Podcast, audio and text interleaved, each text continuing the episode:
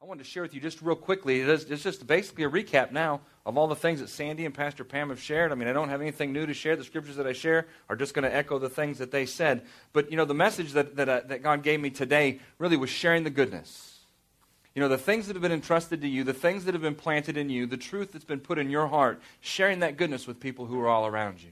We're all, I think, really outcomes of somebody sharing the goodness with us. And now, when we, when we go in our lives, the idea is that, that we share the goodness with the people who are around us. The things that have happened in mentoring, you know, the things that have happened in Love Revolution, the things that have happened, you know, in these 11 weeks are, are things that impact us as individuals, and we've learned something. And when we learn something, it gives us the responsibility then to share that something with somebody else. And I taught for a long time, you know, 13 years in, in high school, and, and, you know, I did a lot of that kind of stuff, so I'm kind of a teacher type person. You know, and the Bible says that there's fivefold gifts, and one of the ministry gifts is, is, you know, the calling to teach. And that's one of the fivefold ministry gifts. That's not necessarily what everybody's called to, but I will tell you this, that you are all, are all called to teach something. To somebody. You may not all be called to the fivefold ministry gift of teacher or pastor or evangelist or, you know, I mean, prophet, apostle, those. You may not be called to those fivefold ministry gifts, but we're all called to teach. The Word of God says so. And it says in Luke, in chapter 12, verse 48, it says that, that to whom much is given, it says, much will be required. And then it goes on down and it says, and to whom much has been committed, of him they will ask the more. And, you know, I chuckle because Sandy said, you know, you've been through mentoring now, so, you know, be looking for us because we're going to be doing it again next time. And you're thinking, well, I just got done with this one and you're asking me for more. Well, read the scripture. It was scriptural. so you may have felt bad, but that was the scripture that says, to whom much is given, much will be required. And I know you sometimes look at yourself, and I look at myself sometimes thinking, I, I don't know if how much I've been given. Well, I've been given something. See, you may, you may be here today and you say, I don't know a whole lot about the Word. I just made it through mentoring by the skin of my teeth. Well, then you got something to give to somebody else. Give them the skin of your teeth. Give them whatever you've got. You have to share those kind of things. Because the idea is that we're all stewards of the things that He's given us. In staff meeting this week, uh, Heather was sharing you know, a story and something that, that God had been showing her about being a steward. And it says in Matthew, you know, it talks about the, the parable of the talents. And in the parable of the talents, you know, the master gave one ten, one five, and one one, and then he went away and came back, and you know, one guy had ten, and he just he just went bonkers with his ten. I mean, he went out there and you know did his stuff, and and he earned ten more talents back. And so when his master came, he had all these talents to give his master, and said, you know, man, I was just out there doing it, and the next guy had five talents, and he, he was the same way. I'm sure he was just thinking, well, what am I going to do with these five? And here was an opportunity, so he did that. And here was an opportunity, he did that. And so he did all this stuff, and he got, he got all those extra talents. And then when his master came, he said, man, here's all I got. See, they understood the, the idea of stewardship, that the thing that they had wasn't theirs, and so they better use what they have because that's what their master would, you know, he's using it, it's his, so they're going to use what they have. And they weren't afraid, they weren't fearful, they weren't scared. They went out there and took a risk. You know, faith, living by faith, takes risk in our life. So, what you've been given today, what you've been given over the last six months, or what you've been given over the last year, or even the last 20 years that you've been saved, the things that you've been given and the word that's been taught to you, the things that you have learned are like those talents. They're on the inside of you, they're truth, they're revelation. See, they're the things that have made you and helped you become who you are today. Well, those things are like talents in our life that God has given us. And you take those talents in your life, and now the idea is to do something with those talents. It may be ability, it may be finances, it may be possessions, it may, I don't know what it is. You know, that part of your life may be friendship. That part of your life may be discipleship in an area. I mean, I don't know what that is, that thing that's been given to you, that's been planted in you over these years, maybe over these last 11 weeks. But they're like talents. And so those guys took those two talents and they said, Man, well done. The master came back and said, Way to go you know, just like Pastor Pam and the ones who are the mentors, way to go. You've given of yourself and you've given of your talents and you've planted it in people who have come, you know, you've done all those kind of things. But it goes down the line and continues on. But the poor guy who had, you know, he, he was the last guy. You know, he was the one talent dude, and he was the guy who was like, yikes! What am I going to do if I lose what I've got? See, and a lot of believers are like that. They learn a truth, or they learn a revelation, or they get a little bit of the Word of God. And then they start, you know, they like the music box. Have you seen the story that Pastor Bill used to show years ago? It was a little video of the guy who had the music box. And it was kind of an analogy, and he, he, he got saved, basically. But the, the, the, the representation of the salvation was a little music box, that his life was humdrum and boring, and when he, he would open up his box, he would dance. And the light would shine, and these, these heavenly angels would come down, and they'd all do their thing. And I'm sorry, I don't dance. But, you know, I mean, that's what, but he, see, he had his box. And he would go to work, and everybody would be like, they, they, their job was, if you remember the video, their job was screwing bottle caps on. And they just stood there all day and just did this. And at break time, they showed them beforehand, they would all just sit and eat their lunch. And then they would go back to work and just screw the bottle cap on. And they would all walk through these awful streets. You know, but he got saved and he had this little box. But what he was doing in the beginning was keeping the box to himself. Like when everybody would go on break, he'd sneak around into the bathroom and he'd be like, woo, in the stall, you know, being all happy all by himself. While everybody else was doing this, you know, screwing on their things. He was, and then when he got home, you know, his wife was a battle axe. And, you know, the kids were mean, and I don't know what that is, but, you know, I mean, it was just rough at home. And so it wasn't happy. But, but, he was probably not a good guy either, you know, but he had the Lord. So, you know, but he would go in his room and he would shut the door and he would do it. He would like, woohoo, you know, he would like do his dance and the angels would be in the room, man. They'd be shaking with him. And every time he opened it, man, there was like this great stuff going on. But he was always hiding it. And see, that the moral of the thing, when he finally finished, you realize how important it was to open that up to everybody. And his kids are diving over the bed. They're doing circles and flips. And the people at work are like, woo, they're dancing down the street, you know. And he's like bringing life everywhere that he goes. The guy with one talent was kind of hiding his stuff because he was he didn't he didn't know what happens if I give it away. What happens if I you know my, my master you know if I if I lose the thing that he's given me. I mean he's a harsh guy and things. Are, see Jesus is not a harsh guy. He loves you, but the things that he's given us, the things that he's he's put in our hearts, the things that that we have, the things that he's taught us and the things that we've learned. See, those, those things are, are like those talents that have been entrusted to us to give out to other people everywhere that we go. So you're just a steward. A steward is someone who just watches over and takes care of the things that have been trusted to him.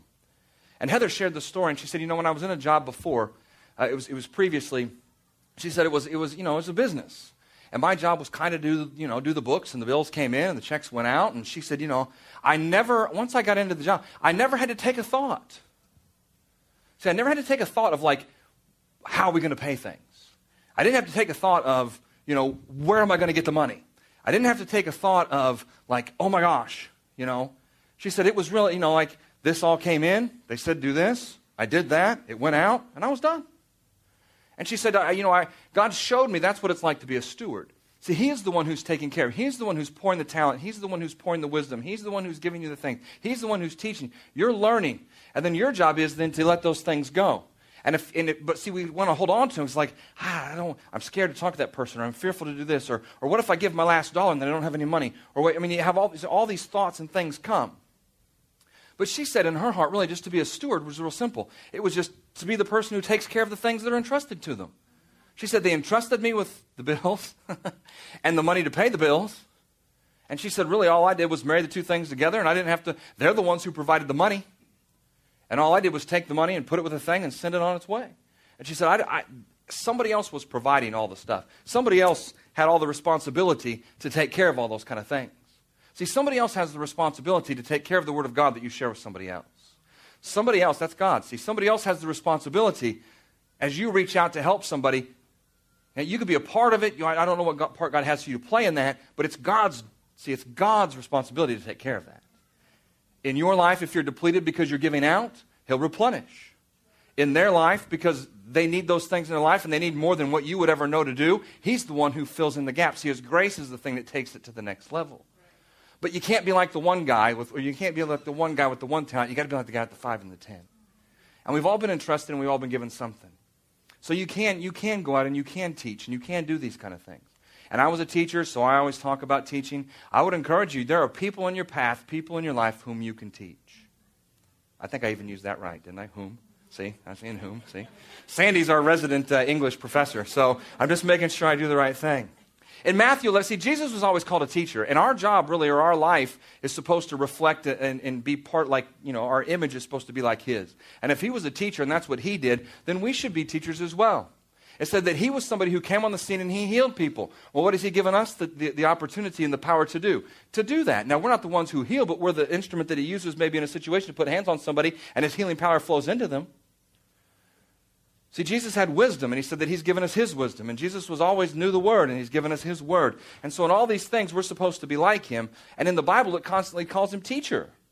And it says, Now, when it came to pass when Jesus finished commanding his 12 disciples, that he departed from there to, to teach and to preach.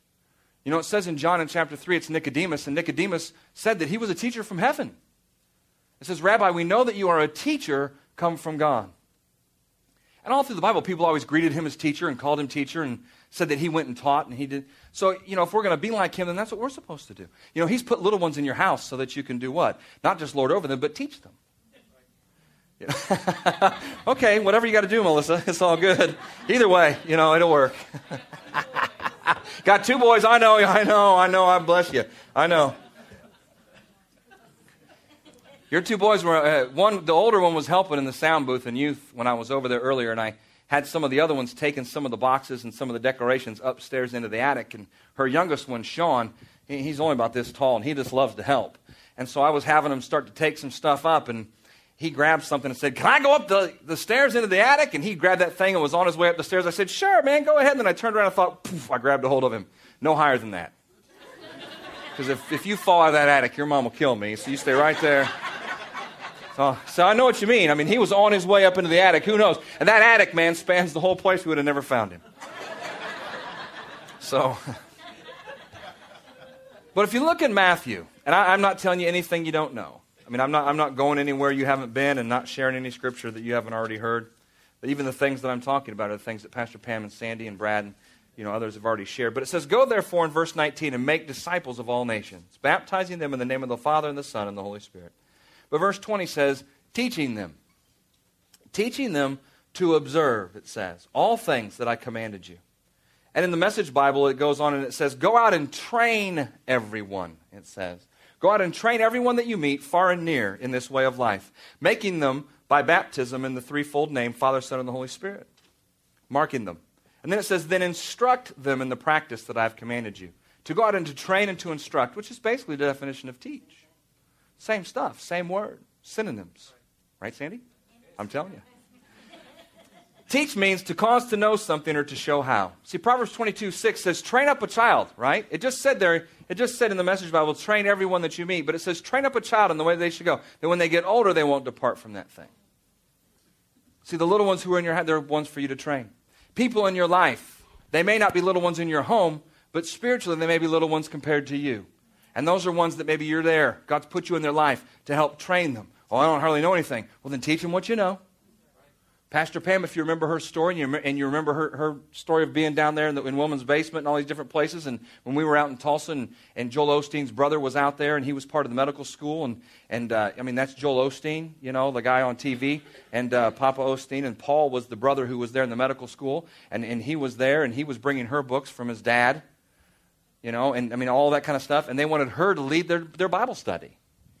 Well, she thought, she thought, oh, I don't, I don't have a clue. What do I have to teach these people? But God opened up the door. And so what did she do? She ran into the closet or into the bathroom and said, Oh, God, I know you know where I am. See, but God showed her something. She'd learned something. God put something in her heart. She sought God and said, What is it that I'm supposed to? And as God poured it into her, then she just went into that place. I mean, this is Paul Osteen. This isn't, you know, this isn't somebody who doesn't know what's going on.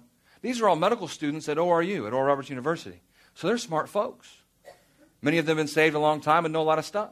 But God entrusted her to go, and He put her in that place, and He instructed her and taught her. She learned things, and then she taught them. See, she took the talents and she took the things that were put in her heart, and then she shared them with the ones who God brought along her path. Who knows? You know, who knows what God will do in those people's lives because of her obedience? He says here that we're supposed to go, we're supposed to teach, we're supposed to instruct, we're supposed to impart into people who are around us. Who knows what God has, see, for each one of you? Who knows what God has for the people who you're supposed to be in contact with? It says in 2 Corinthians, and we can look here and we'll close with this scripture. It says 2 Corinthians in chapter 3 that really, truly, it's not you. So breathe a sigh of relief, go, whew. You know, it's, it's, not, it's not you, it's Him in you. And it's not what you know, it's what He put in you you know, Mike's been trained, you know, to do a lot of things and to teach, Mike Lamont, and, and, you know, he went through management things and he taught management schools. I mean, he did things, you know, in the business world, he taught and he instructed and he knows how to hold conversation. He knows how to do those kind of things. Well, what did God do? He didn't put him in that situation. He sent him up to a bunch of kids in jail. He said, Here you go, pal. You already know how to talk to adults. You probably wouldn't have to trust me a whole lot to talk to adults. If you talk to Mike, he'll keep you captive for about 25 minutes on anything the carpet, the brick, the stain, whatever it is, man. He'll keep you captive for 25 minutes on whatever that is. So God took him and took him out of this place and said, You know what? You've got talent, you've got gifts, I've put things on the inside of you. Now you're going to take all the word that you've heard and all the word that's changed your life. And now you're going to take all of these things and you're going to mix that with the things that I've already put in you. And now out of that's going to come this new thing. And it's about Him being our sufficiency. And you know what? The things that Mike says to me when he talks to me about what happened at the prison 247 people saved so far. What he talks to me is the same kind of things what Pastor Pam shared with us. He says, I sit in my truck and I pray until I'm ready. He says, I sit out in the parking, I get there early. He says, I don't pull in late, I get there early. Because if I get there early, then I got time to pray and say, okay, God, I'm about to come through the doors. When you go through the door and it goes, you better know what you're doing. That's not time to be making it up as you go. you better have the anointing of God. It better be the greatest place for you to be. But you know, he says, I sit in my truck and I pray. And then God begins to, to confirm what he has, or he shows me something new, and then I go in there and I do what he told me to do. And then you know what? Next week, I go home and I sit down and I read a lot more. And I pray a lot more and I learn a lot more. And then I take what Pastor Pam preached, or I preached, or Pastor Bill, or somebody taught in mentoring, or something that God showed him, or whatever it was, or the series that he's teaching. He takes all that, he goes and he studies. Now, see, he's getting all that talent, see? All those things. And then he goes up there and says, God, come on. This is what you've given me, and I'm ready to go. Let's do this together. I'm your man. You speak through me. And then he goes in the doors and lets it all out. See, he's not sitting in the parking lot saying, Woo, that was a good word. That's a good word on Sunday, Pastor Pam. Yeah. And then come back on Wednesday and say, Oh, that was a good word, Corey. He doesn't even remember the word anymore because he gave it away. not really, but you know, I mean, that's that kind of idea. In your life, are you giving it away? See, if you're a mentor, you now, uh, you know, you've mentored. So now you're going to have to go out and find somebody else. If you're a mentoree or a mentored or whatever they call them, that sounds bad. Sorry. Don't write that down. That's going to show up somewhere. He always writes down things that I mess up. And then he like puts it on a loop and leaves it in my office. And so when I answer the phone, it says, mentored, mentored. Thanks, man. Always. Whether you're a mentor, mentoree, or one of the ones who were mentored, you got to go out there and pour it into people's lives. So, really, just two things. What do you teach and who do you teach? Teach the truth. You may not think you know a lot, but you know something. So, you may not think you've been given a lot, but you've been given something. You may not think you have a lot, but you got something. So, you might, you might not think you have enough money to give to somebody to make a difference, but you got something. So, you, what you have in your hand may not meet your need, but it may be seed that you're going to plant in somebody's life, in some situation. Toward the thing that you need, sure, but you don't know what it'll do in somebody else's life. So, you have to teach the truth. You have to be prepared. You have to read the Word. You got to be led by the Spirit, all of those things. But teach the truth. And the last thing is, if you look in, in, in, Matthew, you know, in 28 again at those same scriptures, who do you teach? Everybody, all men, whoever God puts in your path. Whoever God brings into your life, that's the person. It's the most important person that you meet that day. I think sometimes people kind of think you might be blowing them smoke. You know, when they show up and you smile and you're glad to see them and you shake their hand. People come in the door here and they, they walk out and they go, man, the one thing, man, they were like crazy huggers there, man. They were all like lovers. You know, I mean, that's kind of the, you know, it's kind of our mark. I don't think it's a bad mark. They feel the love of Jesus. They feel the love and acceptance and forgiveness of the Lord when they come in here. Nobody's blowing them smoke. That's who we are. So you're sharing it with them. Welcoming people with open arms. Speaking into their life. What do you have need of? How can I help you? What, do, what can we do to make things better for you? So that's what our pastors do. They love us, right? Back to life. So you, now that you have these talents, these abilities, these gifts, and these things that have been entrusted to you, do we love other people back to life? Do we share the love of God with them, the Word of God, the things that He's taught and trusted us? See, teach the truth and teach everybody that God puts in your path, and He'll take care of all the rest. Amen? Let's stand up together. God's good. We hope you've been encouraged, strengthened, and challenged in your walk with Jesus. If you need prayer for situations in your life, we encourage you to email us at prayer at victorylafayette.org or call our offices at 765 447 7777. If you desire to make Jesus the Lord of your life, or if you have drifted away from the relationship you once had, I encourage you to pray this prayer with me today. Heavenly Father, I believe that you love me. I believe Jesus died for me and rose from the dead. Today, I confess Jesus as my Lord and Savior, and I receive the forgiveness for all my sins. Holy Spirit, I thank you that you come into my life and empower me to live a victorious life. Thank you for saving me. In Jesus' name, amen.